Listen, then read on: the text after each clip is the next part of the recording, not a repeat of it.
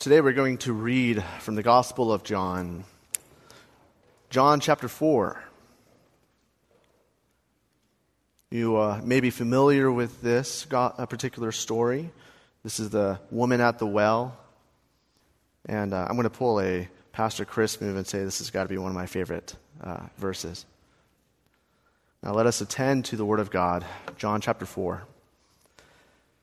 Now, when Jesus learned that the Pharisees heard that Jesus was making and baptizing more disciples than John, although Jesus himself did not baptize, but only his disciples, he left Judea and depart, departed again for Galilee, and he had to pass through Samaria.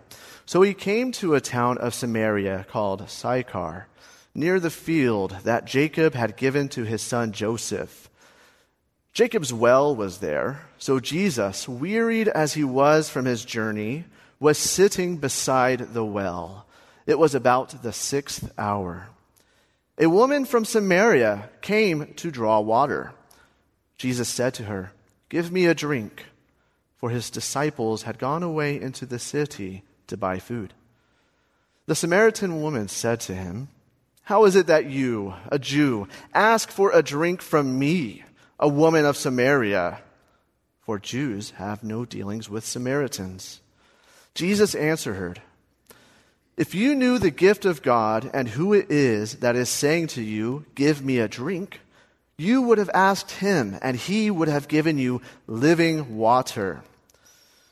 The woman said to him, Sir, you have nothing to draw the water with, and the well is deep. Where do you get that living water? Are you greater than our father Jacob? He gave us the well and drank from it himself, as did his sons and his livestock. Jesus said to her, Everyone who drinks of this water will be thirsty again.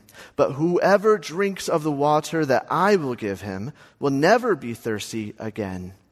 The water that I will give him will become in him a spring of water, welling up to eternal life.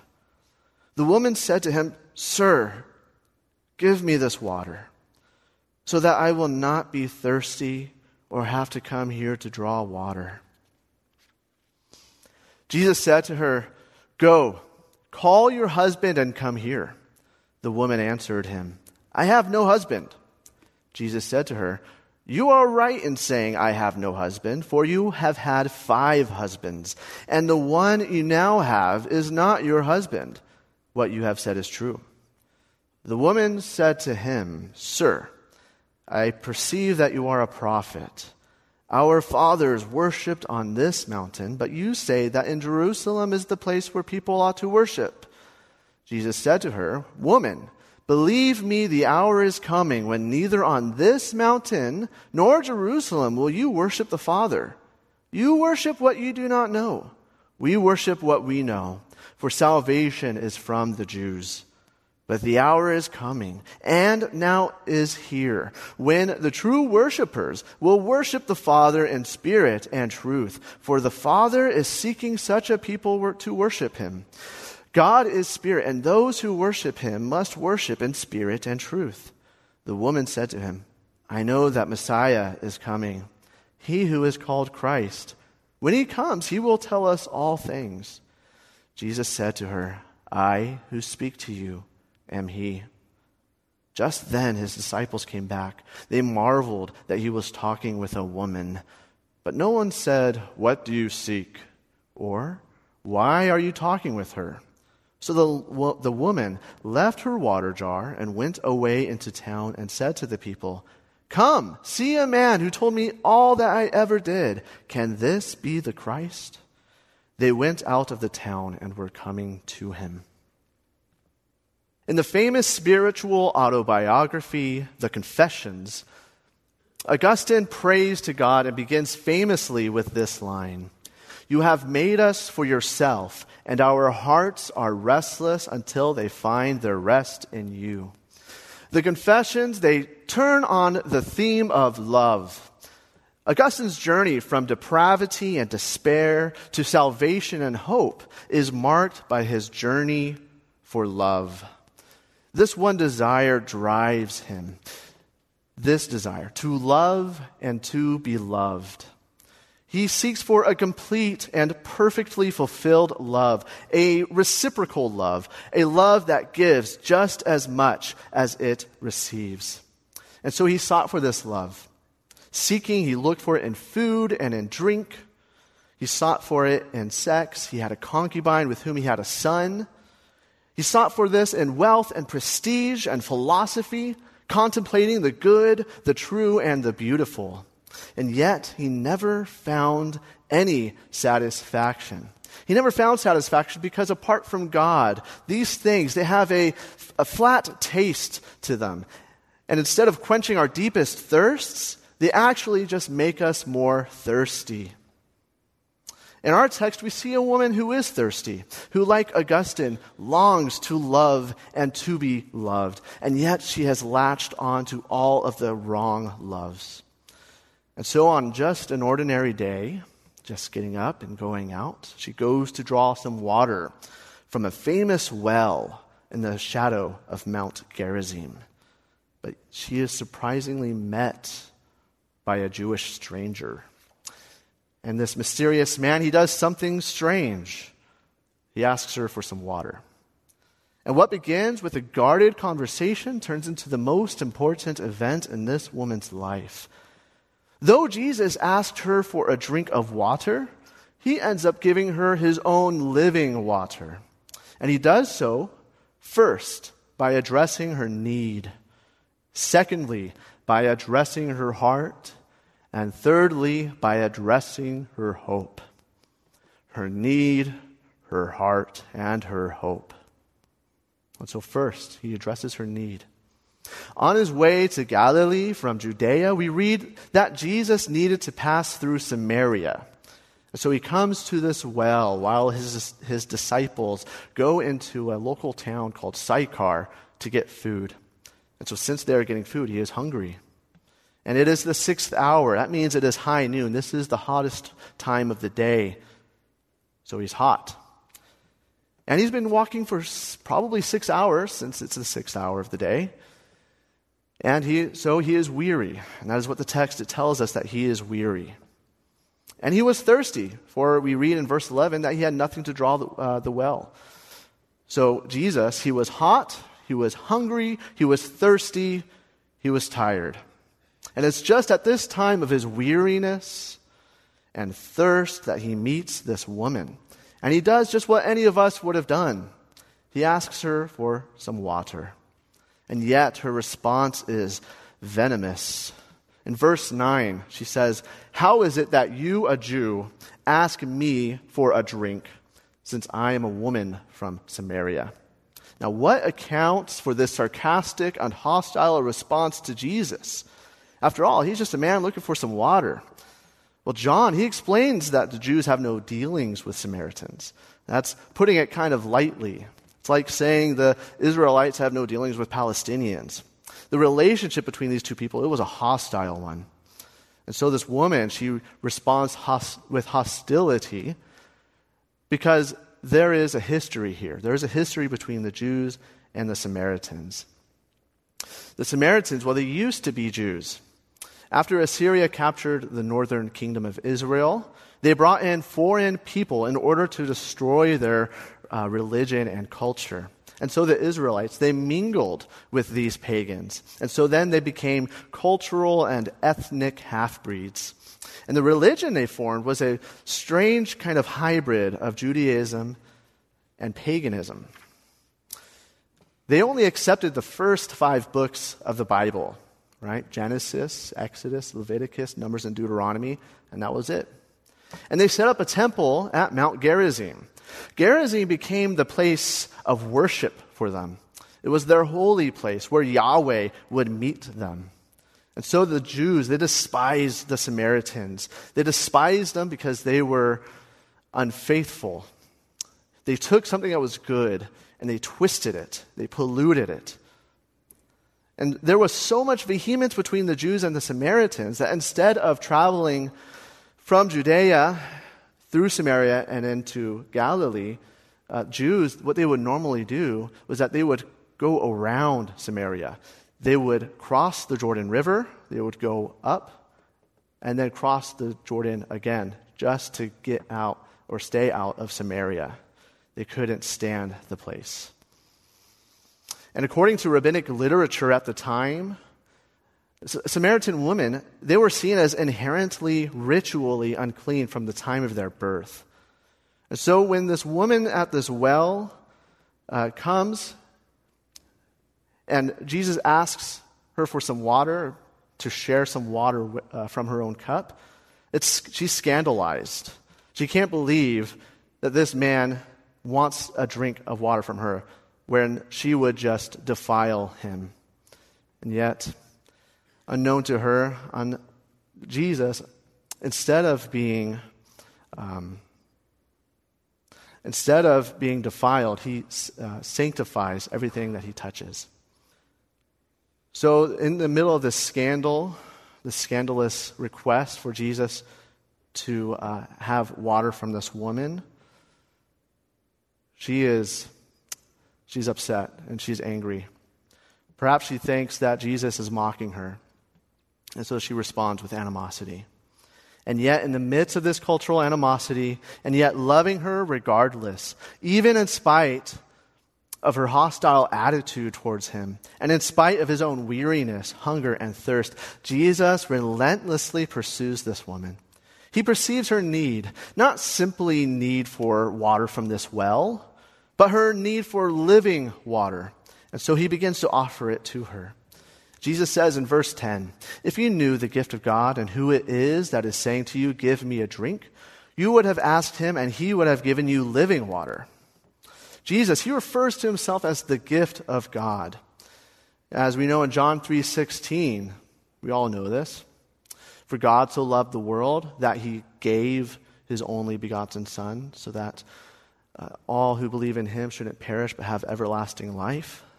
And so, Jesus, He is the gift. He is the gift that keeps on giving. And it's Jesus who is going to give this woman living water.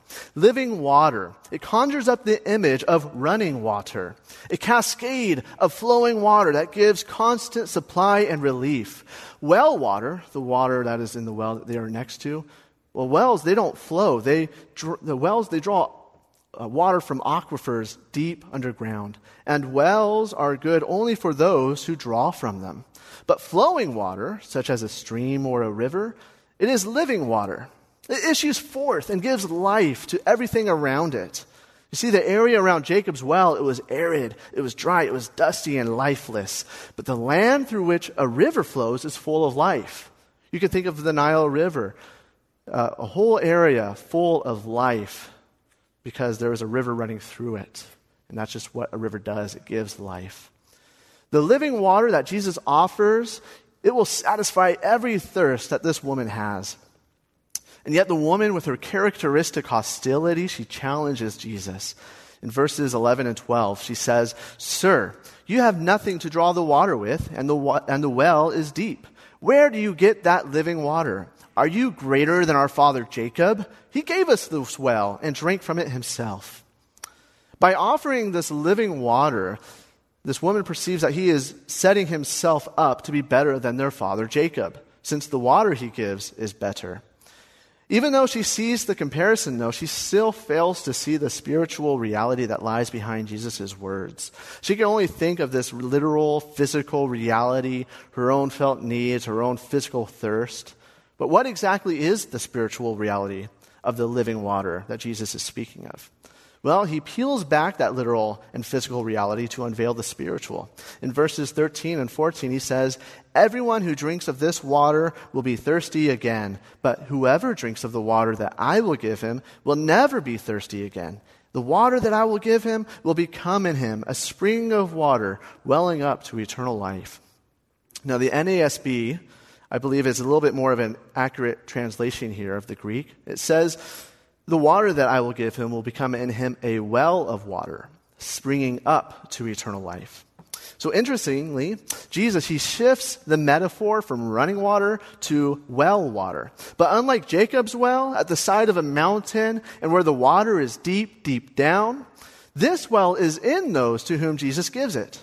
And this water, It does not sit deeply at the bottom of the well, but it springs up.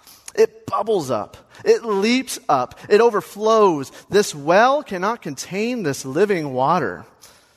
Water at Jacob's well, it would only temporarily satisfy this woman's thirst. But the water that Jesus gives, according to Herman Ridderbos, he says this The water Jesus gives will forever assuage her thirst. Water she does not over and over have to go and get, but that becomes a spring of living, self replenishing water within. It is an everlasting, self renewing spring of refreshment and life.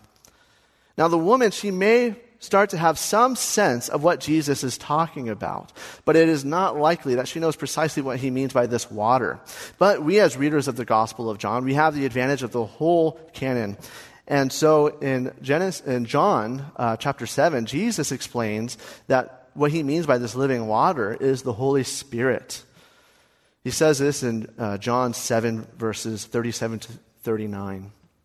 If anyone thirsts, let him come to me and drink. Whoever believes in me, as the scripture has said, out of his heart will flow rivers of living water. Now, this he said about the Spirit, whom those who believed in him were to receive. For as yet the Spirit had not been given, because Jesus was not yet glorified. And so in that passage, we see some recurring themes. Clearly, there's the theme of thirst, there, Jesus also talks about the rivers of living water, that those waters could be received through belief. And here, this, there's a new feature that he adds. He talks about how it is the Spirit who is this living water. And yet, the Spirit had not yet been given since Jesus had not yet been glorified.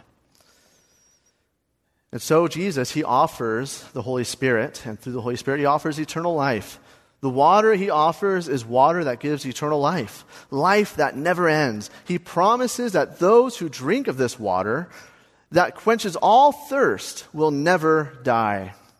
And so now I think she is starting to understand. She is, but she is still speaking of a literal thirst. In verse 15, she says, Sir, give me this water so that I will never be thirsty or have to come here to draw water. Her tone and her disposition, they are starting to change.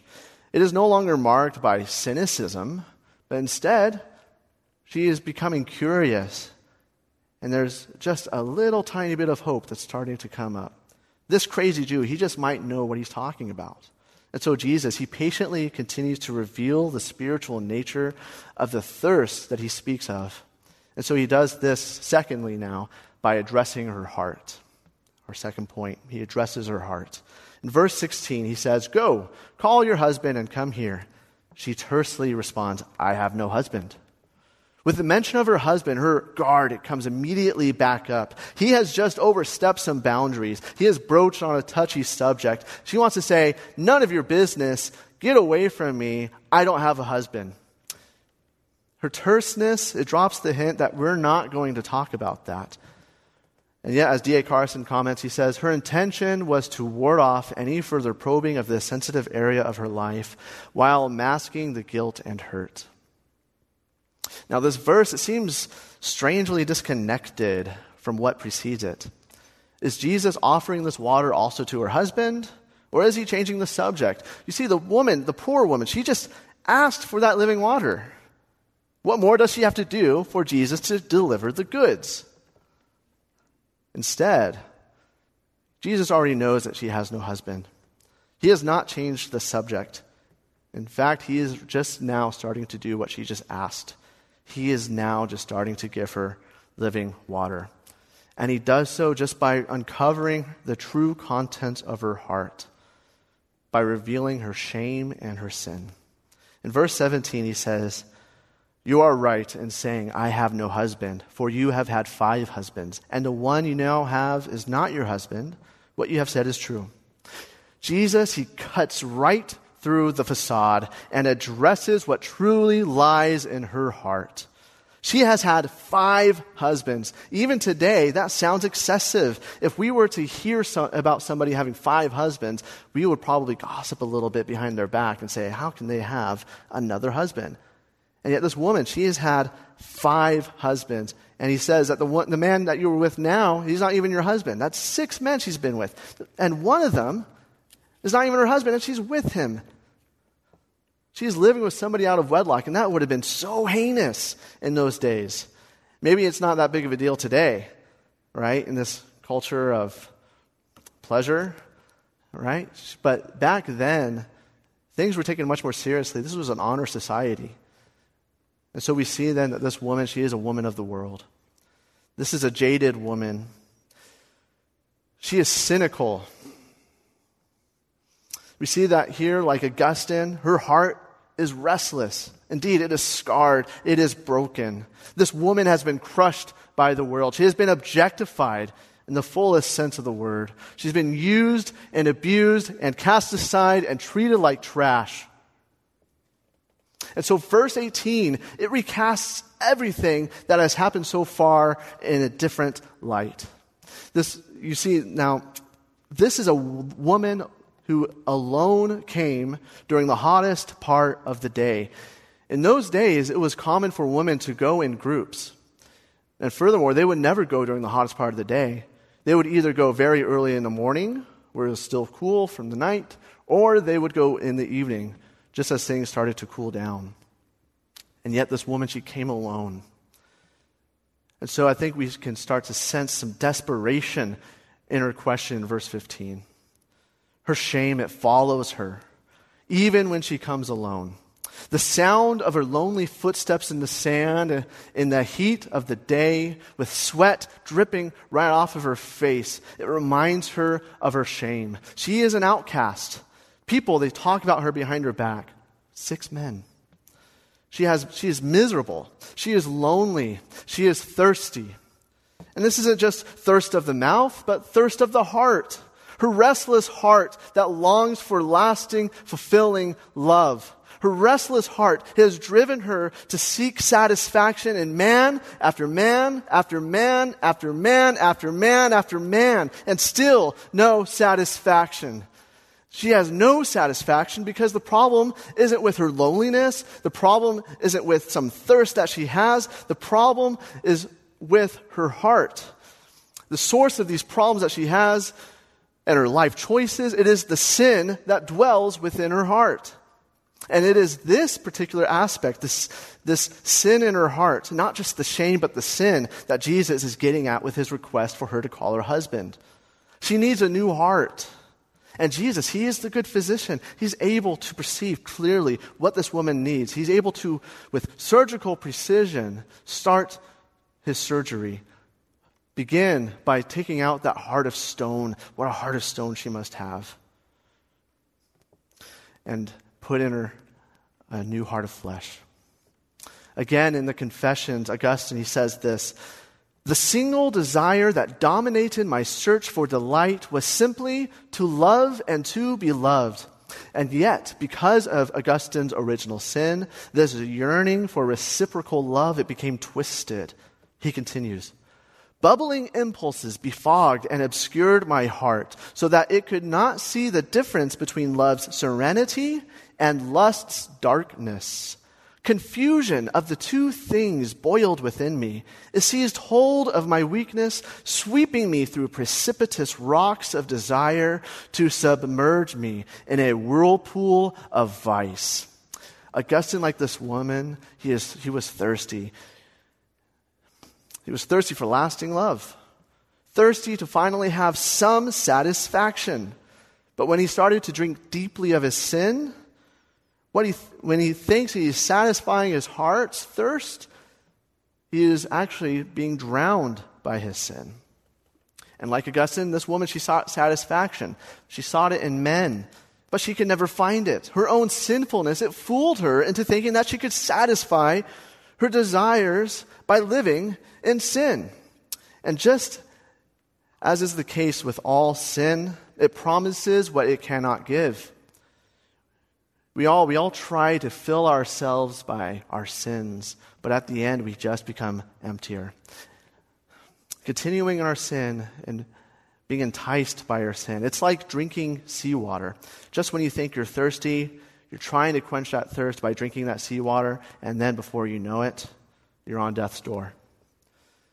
The sin, it distracts us from what we ultimately need reconciliation with God.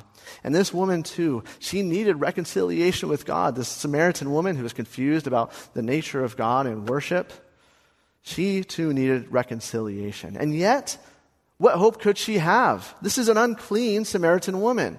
Not just an unclean Samaritan woman, but what we could say is maybe a serial adulterer. Couldn't really say, to, say, but six men starts to speak volumes after a while. In verse 19 to 20, she says, Sir, I perceive that you are a prophet. Our fathers worshipped on this mountain, but you say that in Jerusalem is the place where people ought to worship. She recognizes that he is a prophet because he knows something that he ought not to know as a foreigner. How could he possibly know this about her? Now, many people, they think that this is a, the woman's attempt to distract and redirect the conversation from her sin by introducing a theological conundrum. And I think this is an experience that's common to many of us. We evangelize, and when the subject starts getting a little uncomfortable, they start to change the subject. They, they start asking questions, uh, often legitimate questions, like, if God is all good and all powerful, then why does evil exist? It's the right question at the wrong time. They're trying to distance themselves. They don't, they're, they're feeling uncomfortable because we're starting to get at the real problem. It's their sin. On the contrary, this question, I believe, not so much as trying to distract, instead, it actually reveals the hope that she barely has. She stands on the edge of, dis- of despair. And this prophet, who is somehow telling her everything that she has ever done, is gently and compellingly drawing her out of her cultural prejudice and hostility toward the fountain of life. At the root of the Jewish and Samaritan hostility was the mountain that loomed over this conversation. The mountain she refers to is Mount Gerizim, the holy mountain of the Samaritans that stands in direct opposition to Zion in Jerusalem. And so the Jewish and Samaritan conflict, it frames this whole conversation. Their conversation, it began in verse 9 with her saying, How is it that you, a Jew, ask for me a drink, a woman of Samaria? But now, she's essentially asking this How can you, a Jew, talk to me? I'm a Samaritan woman. And how can you talk to me about the gift of God and of living water as if this mountain were not some enormous stumbling block between us? See, this is no the- empty theological inquiry. If indeed salvation is from the Jews, how can the Samaritan woman have any hope of this living water that springs up to eternal life? Indeed, what hope does any Samaritan have? What hope does any of us have? And so Jesus, he answers this, this hope. He addresses the woman's hope. This is our third and last point. Jesus addresses her hope. First, in verse 22, Jesus, he acknowledges the fault in the Samaritan system. He says, You worship what you do not know. We worship what we know, for salvation is from the Jews.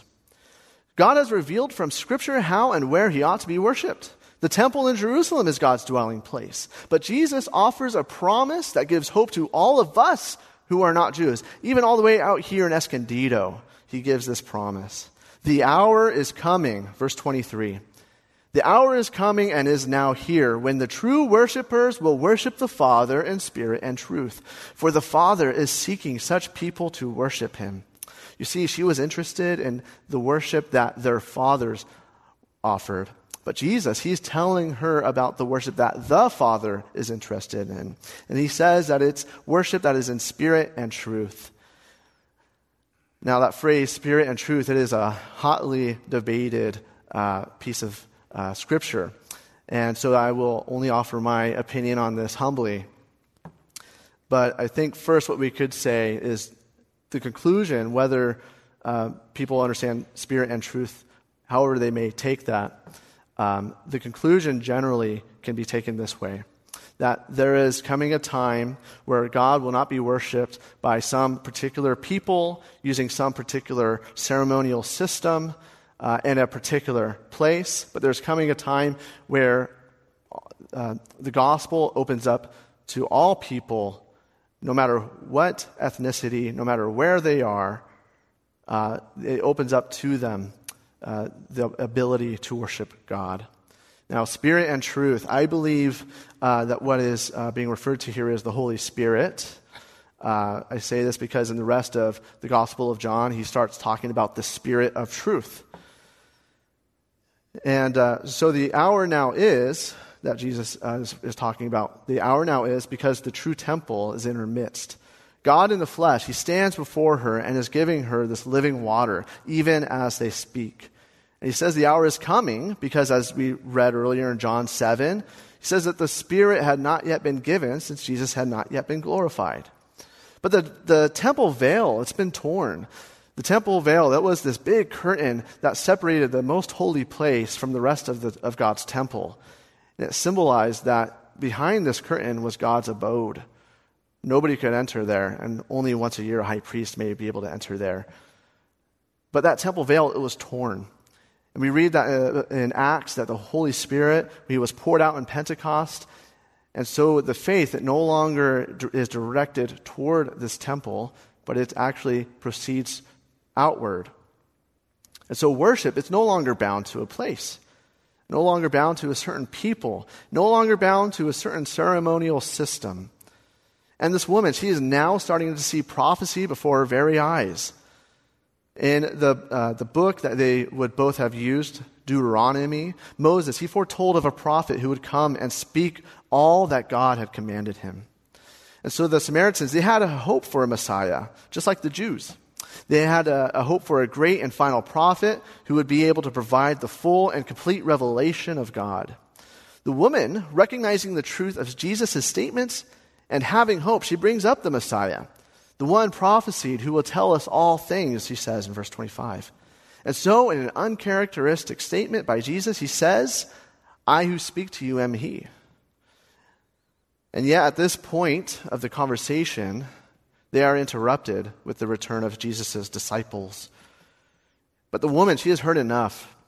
She gets up, leaves her water jar, and races out. And she starts to tell everyone in Sychar about this man who just told her everything she has ever done. Now, is that a bit of an overstatement? Did Jesus really tell this woman everything that she had ever done? No, it is not an overstatement. Her whole life has been consumed by the need and longing for love. An unquenchable thirst has plagued her her whole life. And so, how does she respond? She leaves her water jar. Did she leave her water jar because she was so excited about the gospel that she wanted to go share it with the city people? Maybe. But in the context, in this highly symbolic conversation about thirst and water, her thirst is satisfied, just as Jesus, promised. We're going to take a step back. We're going to look at verse 10. If you knew who I was, you would have asked me, and I would have given you living water. Verse 15, Sir, Give me this water. And in verse 28, she leaves the water jar. He offered it, and she asked for it. He gave it, and now she has it. She doesn't need this water jar anymore. Her thirst has finally been satisfied. Now, how exactly can Jesus satisfy her thirst? Well, I said earlier that it's by giving her the Holy Spirit. It's by giving her a new heart. But how does he take out that heart of stone? How does he remove that thirst from her? He does so by taking her own thirst. In John 19, one of the last words that Jesus said, he said, I thirst. Hanging on the cross, bearing the weight of our sin, satisfying the wrath of God, he says, I thirst. Now, let's not deceive ourselves. This text isn't just talking about some Samaritan woman 2,000 years ago. This text is talking about you. The Word of God today, it's speaking to you. Jesus, He's addressing our own needs. He's addressing our own hearts. He's addressing our own hopes. So, what are you trying to quench your thirst with? What are you trying to find, your, find rest in? Your heart, it longs for rest and it tugs you every which way. So often we say, like Augustine, you have made us for yourself, and our hearts are restless until they find their rest in you. Now, that sounds a lot like the Westminster Catechism. What is the chief end of man? To glorify God and to enjoy Him forever. Glorifying God and enjoying Him forever. That is the purpose for which we were made. What is the purpose of a table, if not to have things set upon it? And a table that doesn't have things is only ever a worthless table. And what is the purpose of a chair, if not to be sat in?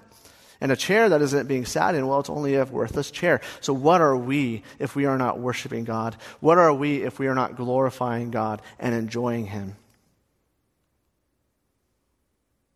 And that's what we come here for, isn't it?